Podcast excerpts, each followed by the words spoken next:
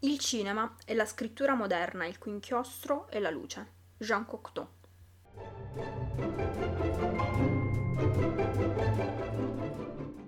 Salve! Buon salve! Bentornati! Siamo sempre qui. Bene. Pronti per voi.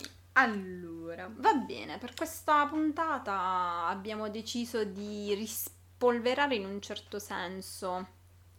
Sì. Uh, un tema a noi un po' già, caro, sì, di cui vi abbiamo caro, già un po' parlato ai tempi in cui questo format non era un podcast, ma era uh, un, un video. Formato video, diciamo sì, così. Diciamo. E però adesso... in realtà era, era declinato in altre maniere, era declinato in maniera ed era molto negativa. Eh, sì, diciamo che l'abbiamo un po'. un po' modificato sì, sì. E abbiamo voluto vedere un altro aspetto della faccenda e il tema in questione che ancora non ve l'abbiamo detto è uh, i film ispirati ai libri che, che più, più ci hanno convinto sì, cioè molto spesso diciamo che era meglio il libro eh, però ci sono anche dei film che tutto sommato non sono da buttare esatto. E adesso ve ne parliamo.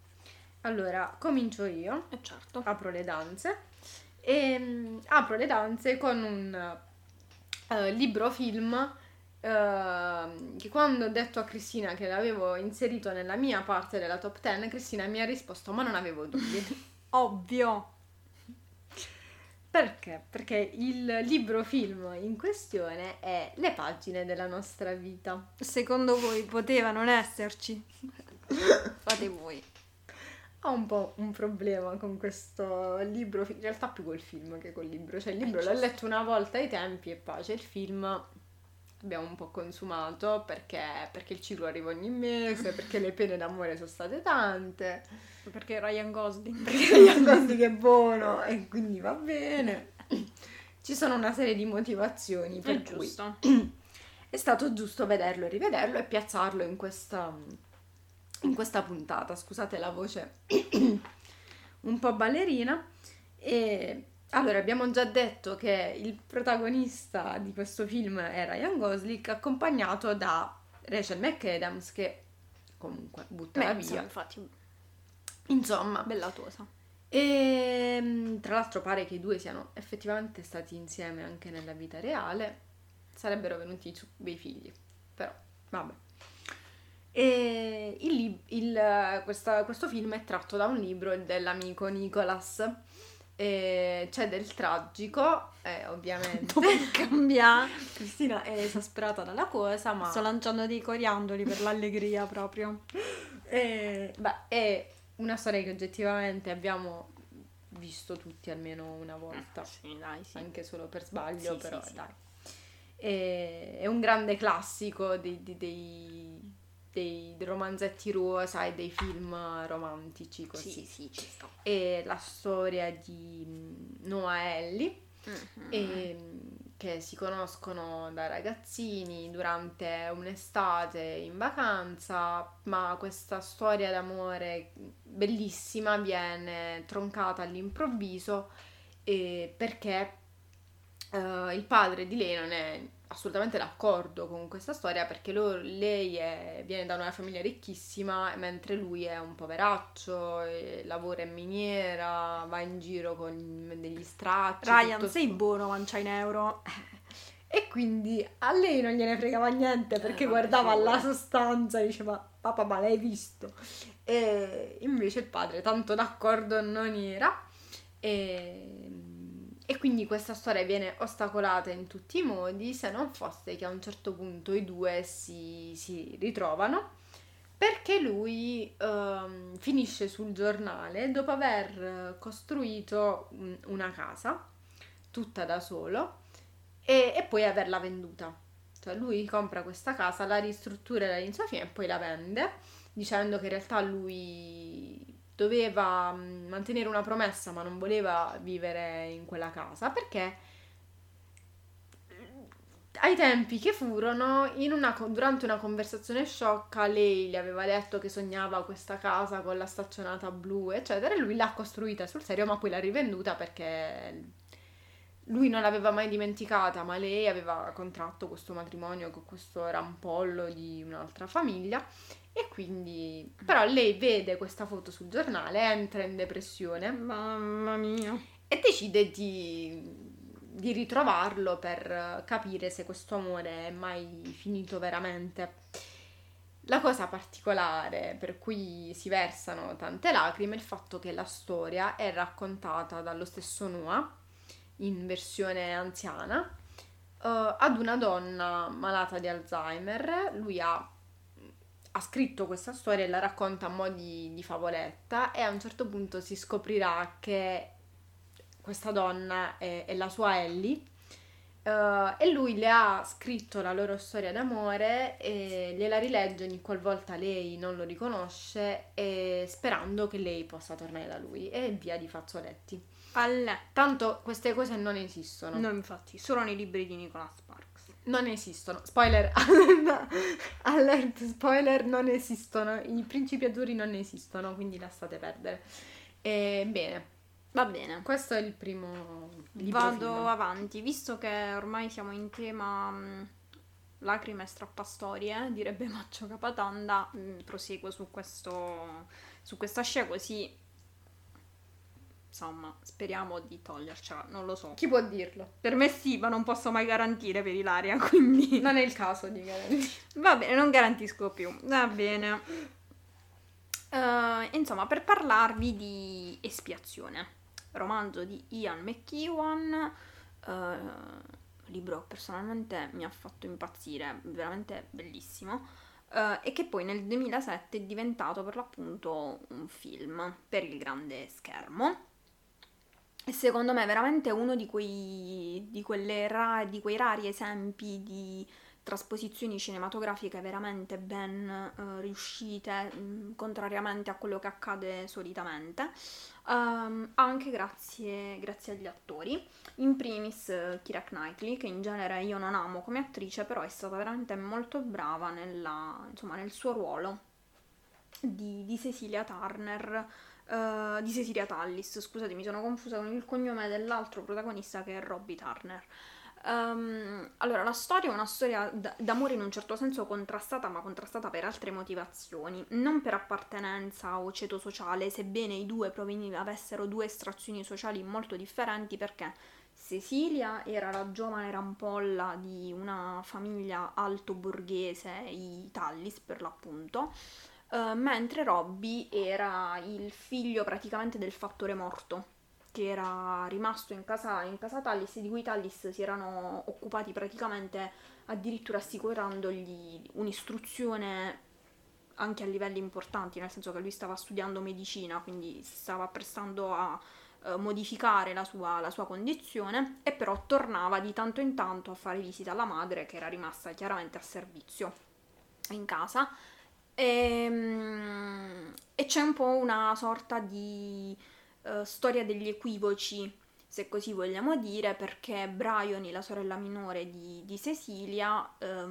vede, eh, vede cose che però, come dire, fraintende, e da questi fraintendimenti, da questi racconti su Robbie, per l'appunto, uh, poi scatta, insomma, si, si, avvia tutta la, si avvia tutta la trama, uh, perché Robert praticamente va in galera per una serie di reati che non ha commesso, ma purtroppo Bryony lo accusa, dice davanti a tutti quanti che, che è stato lui. È stato lui. E ci sono stati degli stupri, insomma, cioè c'è tutta una, una questione sotto, e, e praticamente il, il poverino si fa una galera non meritata, eh, fino a quando poi esce e non parte per la guerra. Quindi, insomma, c'è tutto questo racconto della, insomma, di anni a seguire della seconda guerra mondiale in Inghilterra, quindi c'è anche questo bello quadro sullo sfondo, e insomma poi è la storia di Bryony che sostanzialmente si pente, perché in realtà da adulta capisce quello che ha fatto, e per l'appunto cerca di espiare il, il suo il suo peccato, fra virgolette, diciamo così. E quindi, insomma, c'è tutta questa storia molto travagliata, veramente non solo della storia d'amore ma anche della storia fra le due sorelle, non c'è per, del perdono che non c'è, insomma di una serie di cose ehm, che poi arriva praticamente fino ai giorni nostri, perché Bryony, che è la narratrice, diventa, praticamente diventa anziana, quindi fino al, allo spegnersi della, della sua vita insomma procede il racconto. E sulla, sul, veramente sulla, il, sul, al cinema ha fatto veramente una riuscita ottima rispetto alla norma, è stato veramente molto ben trasposto il romanzo e si rischiava di fare un, un parapiglia generale che comprometteva tutto, invece la trasposizione è venuta bene. Meno male, il, è tutto salvo. Bene, io continuo su questo filone e poi giuro che la, la chiudiamo qui, ci facciamo due risate più o meno, e perché vi parlo di un altro libro film per cui ho pianto tutte le mie lacrime, penso che ancora peggio di, de, delle pagine della nostra vita, e sto parlando di P S I Love You. Ah, oh, mamma, di, di Cecilia Ahern, spero di averlo pronunciato bene. E un libro del duemilatré che è arrivato al cinema credo nel duemilacinque mm. e che racconta la storia di Holly e Jerry, non è Holly e Benji ma è Holly e Jerry, e la storia si apre con, cioè, appunto ci sono questi due innamoratissimi, eh, si fidanzano, si, si sposano e a un certo punto lui muore, eh, tanto per cambiare. A un certo punto lui muore, lei è presa dallo sconforto perché ha perso il suo più grande amore, il suo migliore amico, la sua famiglia, il suo tutto, e il... la persona che salverà Holly dal suo dolore è proprio Jerry.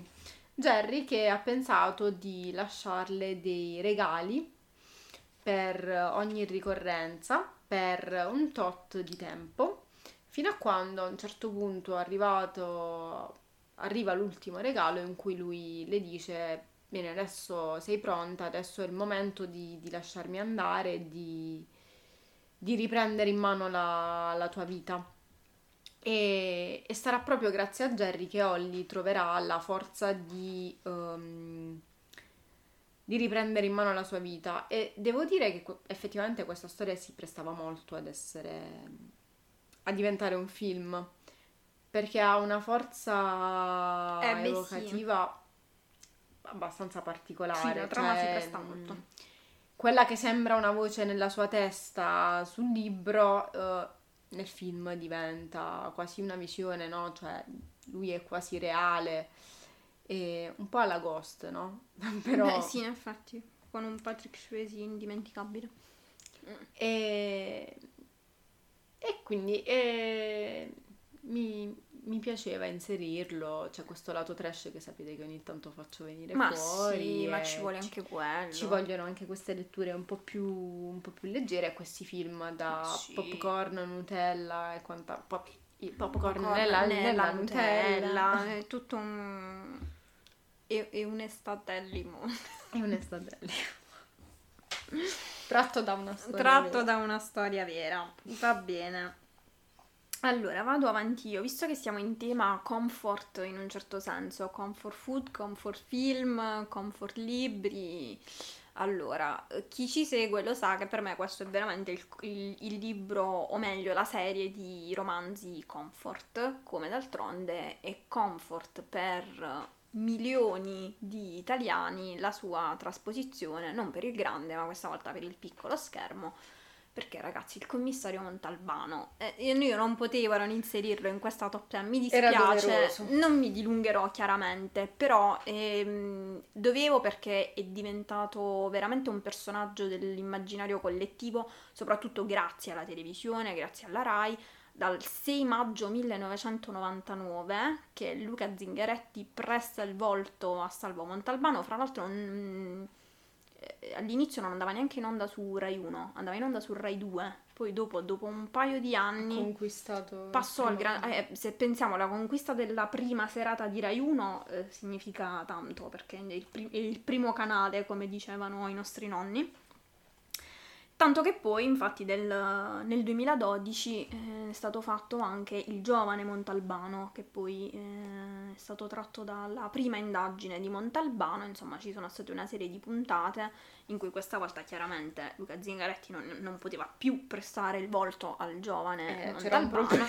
E quindi eh, c'è stato Michele Riondino che, insomma, ha dato lo switch Della, del personaggio più, più giovane. Però insomma ehm, è, una, è una serie di romanzi che mi tiene compagnia veramente da, non dico piccola perché chiaramente mh, non è così, ero piccola in altri anni, però ehm, dalle medie in poi, sì, dalle medie agli inizi delle superiori è stata una serie di romanzi, un personaggio che mi ha sempre accompagnato, quindi fa, fa casa e lo volevo mettere. Ci sta, era un giusto tributo. Andiamo avanti e adesso io vi parlo sempre di un qualcosa di trash, eh, però vi faccio ridere perché, eh, perché ve lo meritate. Dopo avermi accompagnato nelle lacrime vi meritate anche, anche una risata, perché non potevo non inserire nella mia top cinque uh, Il diario di Bridget Jones. Ah, bellissimo, meraviglioso. Se non altro perché è diventato davvero, eh, sì. è diventata un'icona, cioè sì, sì. Ehm, questo libro che sembrava destinato a essere un libricino leggero, piacevole, un diario così, un libro leggero come ce ne sono tanti, sì, se vogliamo, è diventata una vera e propria icona, sì, cioè sì. la, la fi- l'emblema della sfigata, della della sfigata che però poi sì, ha le sue rivincite. Sì, diciamo di sì, anche se poi l'hanno un po' maltrattato questo personaggio, sì. Cioè facciamo finta che il terzo film non esista, che poi non ha niente a che fare neppure con con niente, con cioè... il terzo libro non ha niente a che e fare, e facciamo, facciamo pure che neanche il terzo libro, cioè sono proprio delle robe che non sì sì eh... c'entrano, c'entrano niente. niente, ci piace il primo e il, il secondo. Beh, dai, il secondo molto divertente. Secondo molto divertente. Io stavo per replicare la scena di lei ferma all'aeroporto che insegna Like a Virgin alle detenute. Sì, e un giorno Cristina vi racconterà Bangkok storia. Senza ritorno. Questa storia molto triste, finita bene per fortuna. Finita bene, è qui con noi. Sono qui a parlarne. È qui con noi. E vabbè, la storia insomma è inutile raccontarla, sappiamo tutti di, di, di questa Bridget, del suo Mark Darcy, di questi maglioni natalizi impropiosi, di vestita da coniglietta, e le culotte per le cicette sballonzolanti e tutto il resto, le mille sigarette, i fiumi di alcol, una madre un po' pazza e la tipica auguri ragazza pazza, pazza. Bellissimo. Bene, quindi non mi dilungherò oltre, però andava inserito, no, assolutamente. Bellissimo. Va bene, allora ehm... mi attengo al mood di prima, ovvero mi attengo nel mood un po' giallo, un po' poliziesco, con un altro, questa volta non, non appartenente alla polizia, ma con un altro investigatore del nostro cuore, di cui vi abbiamo già parlato tante tante, tante volte, che è Sherlock Holmes. Sherlock Holmes è uno di Sir Arthur Conan Doyle, è stato penso uno dei personaggi più portati al cinema, in televisione, a teatro di sempre, però non sempre con delle grosse riuscite, ma, ma Sherlock, secondo me, sebbene in chiave moderna, ci è riuscito. Beh, sì. A me è quella serie moltissimo, è una di quelle serie che... Mh, se posso riguardo, riguardo molto volentieri. Uh, fra l'altro serie del, duemila, del duemiladieci, quindi molto recente, quattro stagioni, veloce, cotto, mangiato. Oddio, veloce. Veloce nel senso che comunque quattro stagioni, perché chiaramente ogni puntata era un'ora e mezza. Per chi non l'ha mai vista e le vede adesso è tutto molto sì. veloce. Per chi le ha viste in corso d'opera ha dovuto eh, aspettare vabbè. due anni tra una stagione e l'altra, veloce insomma. Però ricordo che l'ultima puntata ho pianto come... Mm, non lo so. Cioè, come la cosa che piange qui, di più. Siamo qui a raccontarli, non avevo i capelli bianchi quando è uscita la prima puntata, era appena... No, no, esatto, sì, perché comunque mi sembra che sia terminato duemiladiciassette diciotto. Sì, perché usciva una stagione ogni due anni. Sì, beh, quindi anche perché insomma gli episodi erano belli consistenti, erano più o meno novanta minuti per ogni, erano dei microfilm sostanzialmente, sì. Però eh, sicuramente molto meglio di altre trasposizioni, assolutamente, no, uh, è stata perfetta, tipo ci ha fatto patire. Elementary tremenda, che da cui veramente no. Dio ce ne scampi Dio ce ne scampi e liberi. E niente, con questo Sherlock moderno, perché chiaramente ambientato ai nostri giorni, interpretato in maniera superba da Benedict Cumberbatch, con Martin Freeman nei panni per l'appunto di Watson. Martin Freeman H. Bilbo Baggins, per chi ha visto Il Signore degli Anelli. E niente, quindi non potevo non inserirlo, perché secondo me è una di quelle trasposizioni veramente ben riuscita, mi è piaciuta veramente molto. Bene, io rimango su questo filone e vi parlo di un altro grande del giallo. E certo, i gialli si prestano molto in questa top ten. Assolutamente sì, e ovviamente anche di chi qui... volevamo parlare? Io so, so, sono scontata come pochi, lo so. Va bene, ma come non diciamo qua al sud ti teniamo fatta. È proprio sì, perché ovviamente parliamo di uh, Poirot. E, beh, abbiamo parlato di Montalbano, abbiamo parlato di Sherlock Holmes, e anche Poirot ha la sua oh, storia mia. cinematografica, sì, sì, mamma mia, su piccolo, grande, medio schermo, dove vi pare, cioè è ovunque. Non ci lasciano in pace. E Agatha, grande Agatha, e in particolare vi voglio parlare, tra i tanti titoli che potrei citare che sono finiti sul piccolo e grande schermo, ma vi voglio parlare di Assassino sull'Oriente Express, in particolare dell'ultima trasposizione, quella del duemiladiciassette, mm. che io ho trovato perfetta. Mm, a me invece non è molto piaciuta. Come vedi, mm, eh, c'è un problema. E io l'ho adorata tantissimo, e ha un cast sì, eh, molto Michelle importante, Pfeiffer, uh, Penelope Cruz, uh, Johnny, sì, Depp, Johnny Depp, e il regista è Kenneth Branagh, sì, che interpreta Poirot, sì, cioè, sì. cioè lui stesso nel film. E la storia e la trama di Assassino sull'Oriente Express, molto intricata come tutti Mamma mia. i libri della cara Agatha. E siamo appunto sull'Oriente Express, eh, il famosissimo treno, e il nostro Monsieur Poirot è salito sul treno perché in realtà si sta recando a riposarsi, non Poverino. vorrebbe fare più nulla, lui vorrebbe ma eh, vorrebbe essere in vacanza, se non fosse che ad un certo punto sul treno gli si avvicina un uomo che uh, gli chiede di essere la sua guardia del corpo per tutta la durata del viaggio, un viaggio di circa tre giorni, perché dice di essere in pericolo di vita. Lui però, sapendo che questo quest'uomo è un uomo insomma che ha fatto cose illegali, non proprio pulitissimo, uh, rifiuta questo incarico. Se non fosse che quella notte quest'uomo muore sul treno, quindi si ferma il treno e l'assassino sta per forza sopra, perché non è sceso nessuno, giù c'è la neve, sono nel mezzo del nulla, quest'uomo non sta. Zan, zan, zan, zan. Quindi Monsieur Poirot si vede costretto a indagare, perché non può esimersi dalla faccenda, suo malgrado. E gli spiccia a casa a tutti, ovviamente. E devo dire che Quando, sia quando, quando ho letto il libro non ci ho capito niente, e rivedendolo, dicendo vabbè, ho già letto il libro, posso no. cogliere i segnali, no, no, te perdi lo stesso, cioè non ce, non ce la si può fare. Però merita tantissimo, ecco, a Cristina non è piaciuto, io invece ho adorato, se non altro, il modo in cui è stato interpretato Poirot, cioè l'ho, ci ho visto... Non è il Poirot che tutti abbiamo nell'immaginario collettivo, no, sì, però è sicuramente stato un grande Poirot. Quindi non mi dilungo oltre.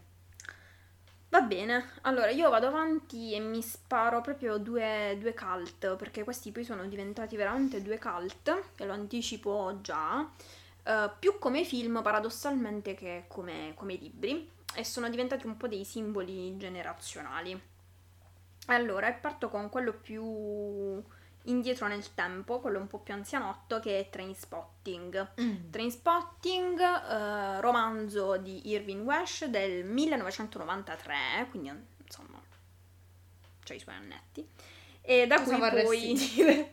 Bah, guarda, io me ne accollerei molti di più, quindi come dire... E perciò... um, da cui poi fu tratto nel millenovecentonovantasei per l'appunto un film da Danny Boyle, che è diventato un film veramente simbolo di una generazione, um, quella insomma a, cal- a cavallo fra gli anni novanta e gli anni duemila, ma non solo, perché in realtà poi mh, è diventato un film molto apprezzato anche dalla mia di generazione, che insomma è venuta un po' dopo, e con un indimenticabile Ewan McGregor nei panni, eh, sì, nei panni di Mark Renton, il protagonista, e di uh, Johnny Lee Miller, visto che ci ricolleghiamo al discorso Sherlock, per l'appunto il Sher- lo Sherlock di Elementary, quello con Lucy Liu come Watson, che a noi non ci è piaciuto, uh, nei panni invece di Sick Boy. Insomma vabbè, tutto un, c'è tutto un bel, ca- un bel cast, però insomma questi sono gli attori principali. E che fra l'altro poi film che ha avuto un seguito nel duemiladiciassette, T due, però io non ho visto, è disponibile se non ricordo male su Prime, su Amazon Prime, però ho preferito lasciarlo lì perché mi hanno detto che è una ciofeca, quindi voglio conservare il bel ricordo del, non roviniamo del film. Trainspotting, perché il titolo? Il titolo è stato veramente molto, cioè, oggetto di curiosità, perché Trainspotting significa guardare i treni, cioè sostanzialmente eh, diven- eh, a quanto pare in Inghilterra è una pratica um, un po' come il birdwatching, non so come spiegarlo, c'è chi va a fare il birdwatching e ci- c'è chi va a fare il train spotting, cioè vanno c'è a guardare chi... passare i treni, non c'è chi sa. Guarda i cantieri, chi... eh, esatto, noi abbiamo gli Umarell in Italia, loro hanno i train spot. Eh, però in realtà ehm, Irvine Welsh ha utilizzato questo titolo più per riferirsi al fatto che in Inghilterra era, ma non solo in Inghilterra, era pratica comune, soprattutto negli anni novanta, per i tossicodipendenti andare a drogarsi nelle, nei bagni delle, delle stazioni, quindi era un po' un gioco di parole, insomma, un po' un Ci richiamo sta. a questa situazione qua, perché sostanzialmente poi tutto il film verte su quello, sulla tossicodipendenza, sull'eroina in particolar modo, sul fatto che Mark e i suoi, uh, insomma, i suoi amici uh, fanno questa sorta di entra-esci, diremmo, dal tunnel della droga, cioè tenta, soprattutto lui che viene da una famiglia, in realtà una buona famiglia rispetto ai suoi amici, che sono tutti un po' degli scapestrati, insomma, che non hanno delle famiglie alle spalle, lui invece ha una famiglia borghese per l'appunto alle spalle, che tenta di riacciuffarlo come, come può ogni tanto, però in realtà poi lui ci ricasca puntualmente. È diventato un cult per le scene, per le musiche, perché è, è sempre cult la scena iniziale di lui che corre per, per Edimburgo in seguito dei poliziotti, in cui però fa questo monologo che poi richiama il monologo finale, che è diventato anche questo, è entrato nell'immaginario comune, scegli la vita, scegli, insomma, fa tutto quel discorso lì, uh, la, la scena del bagno, insomma ce ne sono veramente tante, ed, ed è stato veramente uno dei film tratti da dei libri che forse sono diventati più noti rispetto ai libri da cui sono stati tratti. Probabilmente sì. Nel senso che il film è diventato veramente un cult. Il romanzo forse secondo me è stato più una, una questione di a seguire. È stato più apprezzato, insomma, poi successivamente. L'importante è portare a casa il risultato. Ah, certo. Bene. Allora, io concludo la mia parte di, di classifica yes. con un film in cui effettivamente si ripropone questo caso, cioè un film che diventa, diventa forse più famoso del libro, perché il libro è del millenovecentosessantaquattro, il film è del duemilacinque, ma oggettivamente il novantanove per cento di noi ha conosciuto il libro dopo aver visto il film, e sto parlando della Fabbrica di Cioccolato. Ah, sì. È un racconto per bambini di Roald Dahl, interpretato da Johnny Depp, e in cui si racconta, anche se in realtà la trasposizione che io preferisco è quella degli anni settanta, quella con Gene Wilder nei panni di... Devo dire che non l'ho vista. Eh, quella è veramente molto bella, veramente molto bella, a me è piaciuta molto di più di quella di fatta poi dopo. Devo che... dire che non l'ho vista, però mh, oggettivamente è quella che ha avuto più, quella a cui si riferiscono tutti. Sì, uh... sì. quella più, quella più recente, diciamo.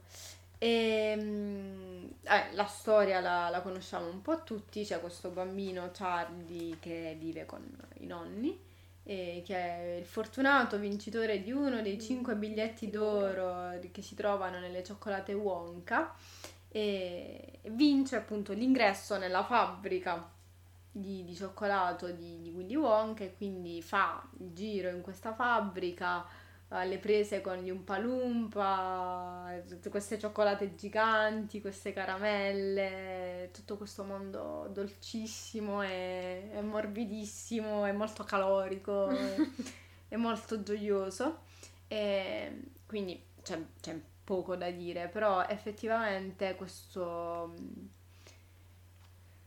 questo, questo libro, che è probabilmente era poco, un po', un po' forse un po' sì, sottovalutato, sì, esatto. um, ecco sì, appunto c'è la trasposizione negli settanta, però probabilmente il boom di, di questo libro si è avuto per le nuove generazioni, sì, sicuramente, perché bah, oddio probab- io dalla generazione dei nostri genitori almeno non l'ho sentito molto eh, nominare, no, cioè ci sono più in... altri classici che erano nel sì sì sì proprio classici classici più che, che questo per, per ragazzi, e, però a un certo punto è esploso e quindi era giusto inserirlo in questa classifica.